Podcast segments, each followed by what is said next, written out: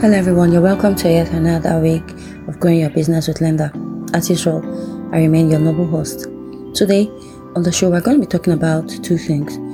I will be advising on how small businesses can sell on normal platforms where we have other businesses, and they need to also have your own platform, maybe your own website, your own social media, or WhatsApp group where you can sell. Let's dive in. So, number one, it's important that as a small business, you also find out where some other businesses are selling from. We have loads of platforms that allow people sell their products to other customers and then also get a commission from it. There are numerous. The very popular ones you have Amazon and in Nigeria you have Konga and Jumia and so many other listings. For instance, Jiji. But it's important that you're also on a marketplace or a big platform so that when people search, they can find you and see what you sell and they can buy from you. It's also very easy because since it's a marketplace, most people already know these big platforms and they already know what they want. So it's easy for them to just search for what they are looking for and find you and then also buy. You need to make sure that you constantly go there to update your details and data. Make sure people know you try to do some good ratings. In that rating, make sure you're on time, you deliver well, let people leave you reviews and feedback. In that way, you'll be able to be ranked on top of the game, which means that more people will begin to find you more easily, either from Google or from the platform. Make sure you're extremely very active. Make sure that you point, make reviews, and people leave feedback for you. This will help you be on top of the ranking for more people to find you.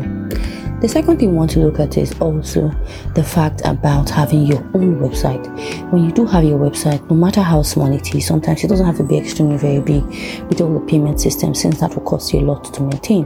What it does is also gives you an access to be able to have your own clients, which means people can find you, know what you do, where you are and how to go about. Just in case you do have issues with the big platform you can have a backup plan or something to fall back to. It's always very important that you have your own website. This way also try to get the email of your customers.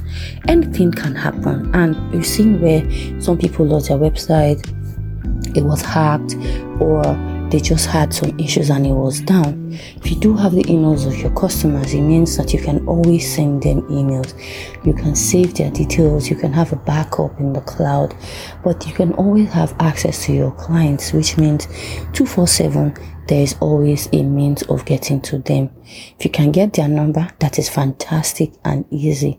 In that way, you can always send them messages directly for offers, promo, new stock, new offerings, new price, anything, you can always directly talk to them one on one. And customers feel really loved when they know that you have their personal details and you can get to them.